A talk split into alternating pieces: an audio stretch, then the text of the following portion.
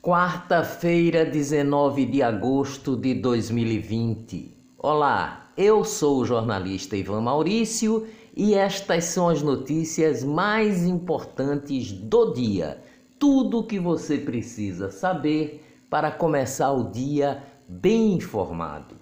Tio suspeito de estuprar e engravidar menina de 10 anos no Espírito Santo é preso em Minas Gerais.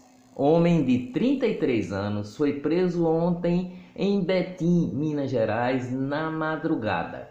Ele já cumpriu a pena por tráfico de drogas entre 2011 e 2018, sendo que em março de 2017 houve progressão para o regime semiaberto. Polícia Civil de Minas Gerais diz que o tio da menina de 10 anos estrupada confessou o crime informalmente. Os policiais conseguiram o contato dele e negociaram a entrega. Ela voltou a sorrir, diz o obstetra Olímpio Moraes, diretor do hospital onde a menina vítima do estupro teve gravidez interrompida. Até junho, o Brasil fez 35 abortos em meninas grávidas de até 14 anos. Se forem considerados também abortos espontâneos e outros tipos da mesma faixa etária de até 14 anos, o total de janeiro a junho deste ano é de 791 casos de aborto. Agora, um alerta em 76% dos casos, o abuso de vulnerável é cometido por parente ou conhecido. YouTube encerrou conta da ativista Sara Giromini. No último fim de semana, Sara Winter, como é conhecida, divulgou em vídeo nome da menina de 10 anos vítima de estupro.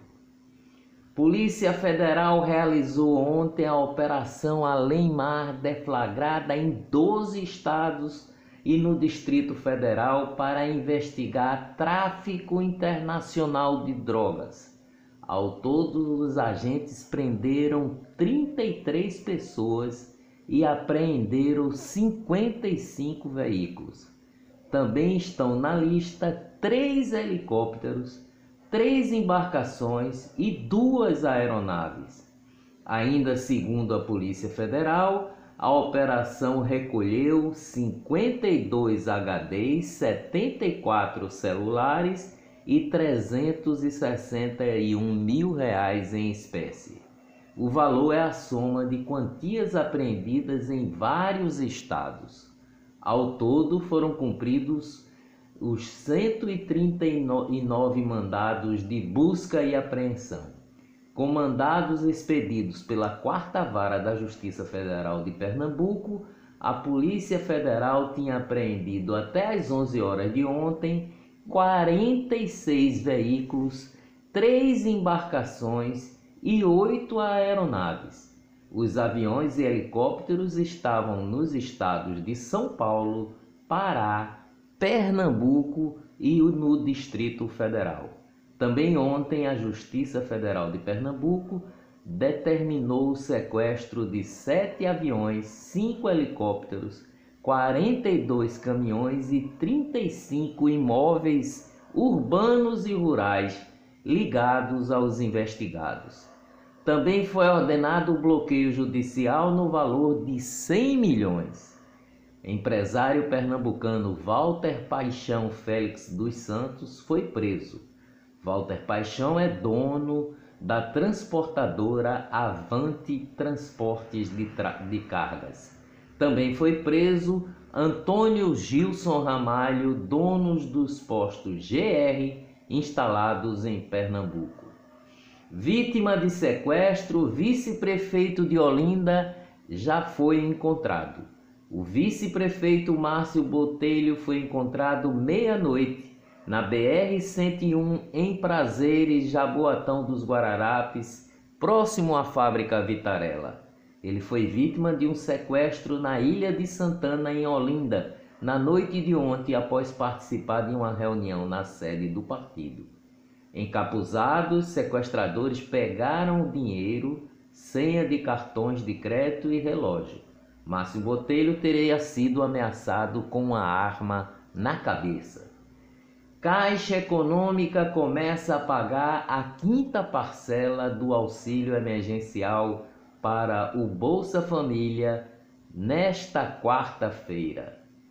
Caixa já pagou 161 bilhões em auxílio emergencial para 66 milhões e 400 mil pessoas no Brasil. Ao todo foram realizadas 229 milhões de operações de pagamento desde o início da pandemia. A Agência Nacional de Vigilância Sanitária, Anvisa, publicou no Diário Oficial de ontem autorização da realização de testes com a vacina desenvolvida pela empresa Janssen, farmacêutica da Johnson Johnson, para a Covid-19.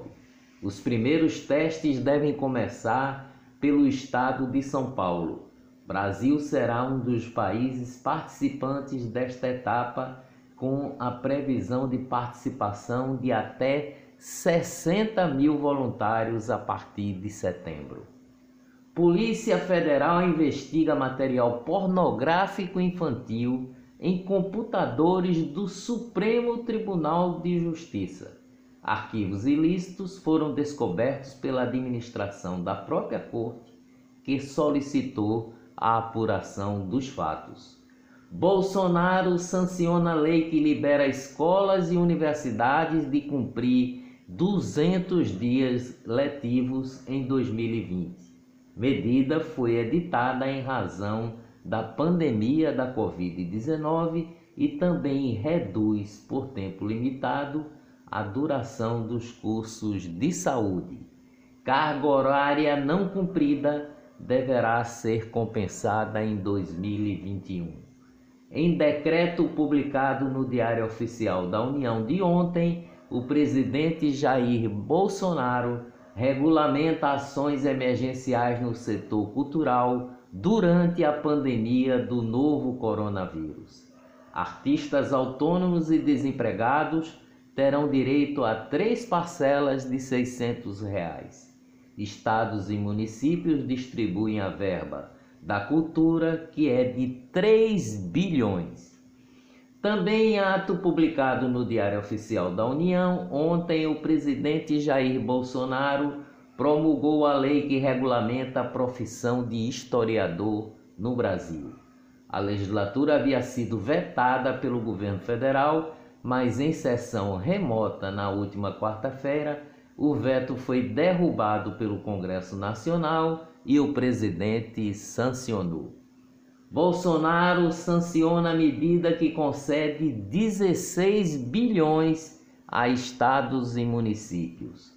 Maioria do Tribunal Superior Eleitoral é contra punir abuso de poder religioso nas eleições.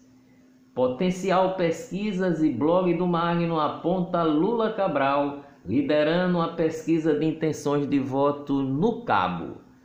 O Prefeito do PSB, que já foi preso no exercício do mandato, lidera com 22% de intenções de votos, seguidos pelo delegado Rezende do Podemos com 20%, Elias Gomes do MDB com 15% e Queco do Armazém do PL com 14%.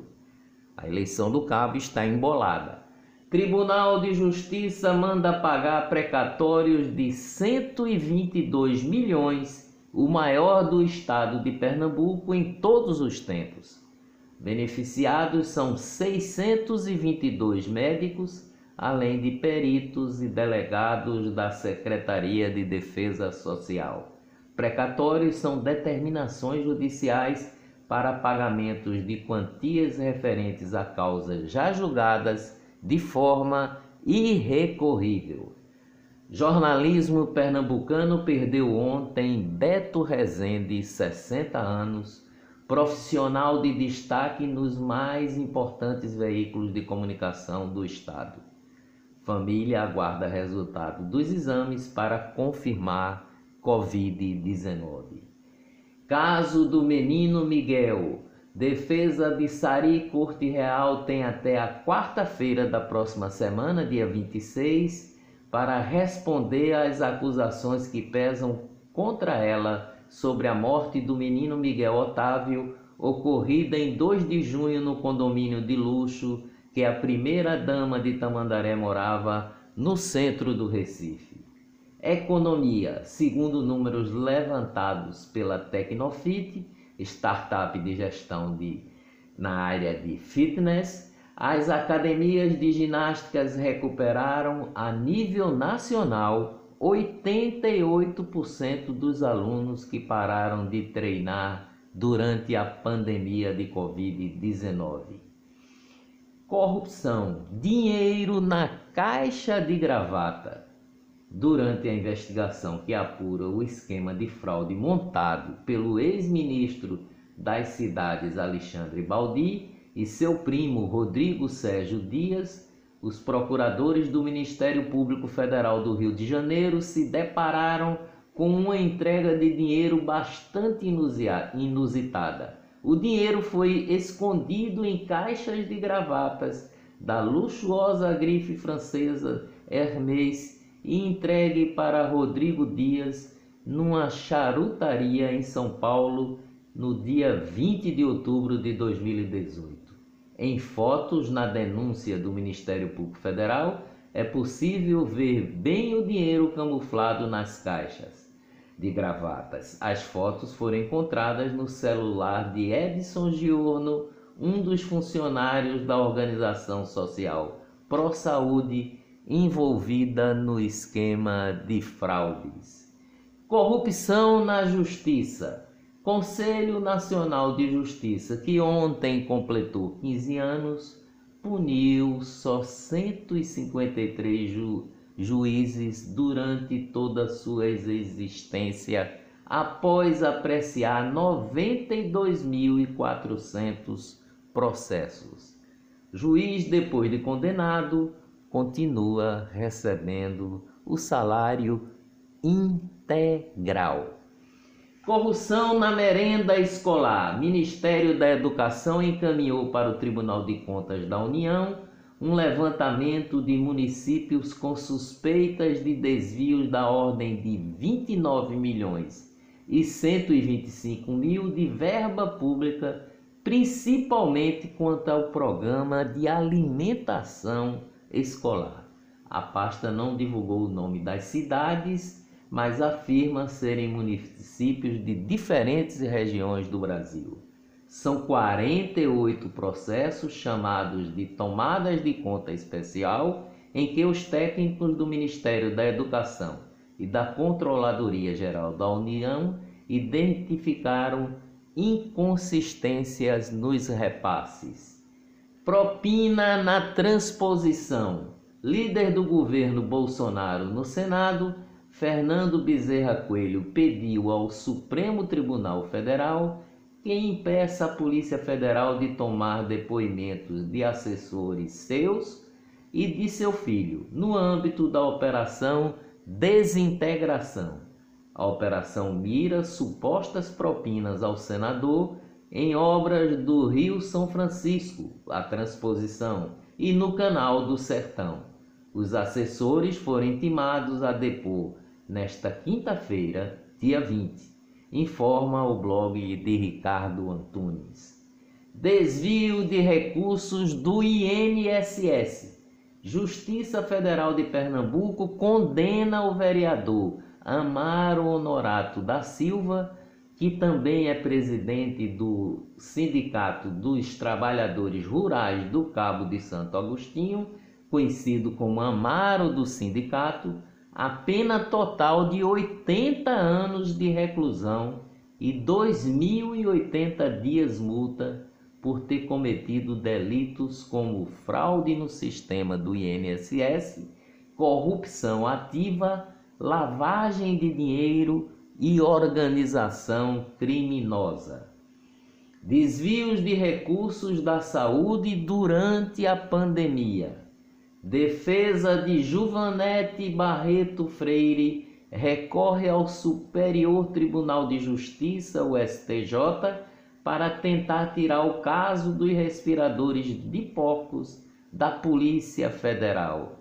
Sem licitação, 500 respiradores foram adquiridos pela Prefeitura do Recife, o que motivou a investigação da Polícia Federal, que constatou pagamento antecipado a Juvanete Barreto Freire e o fato dos respiradores não servirem para humanos e sim para porcos.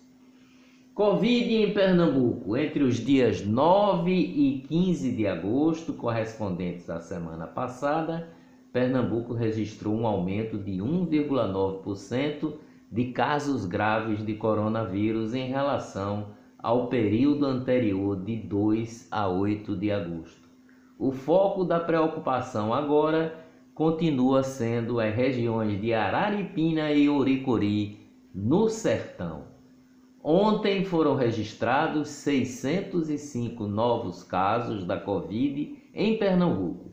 Ao todo, 113.788 pessoas contaminadas. 42 óbitos, sendo que 31 deles foram entre os dias 12 de maio e 14 de agosto. Bispo de Petrolina, Dom Francisco Canidé Palhano, informou que três padres da arquidiocese foram infectados pelo novo coronavírus. Covid no Brasil. Ministério da Saúde contabilizou o acréscimo de 1.352 mortes e 47.784 infecções, somando no, desde o início da pandemia, 109.888 mortes e 3 milhões e 400 mil casos de coronavírus. Ministério da Saúde diz que mais de 2 milhões e 500 mil pessoas já foram recuperadas da Covid. São Paulo já registrou um dia sem mortes por Covid mas ainda não é o fim da pandemia.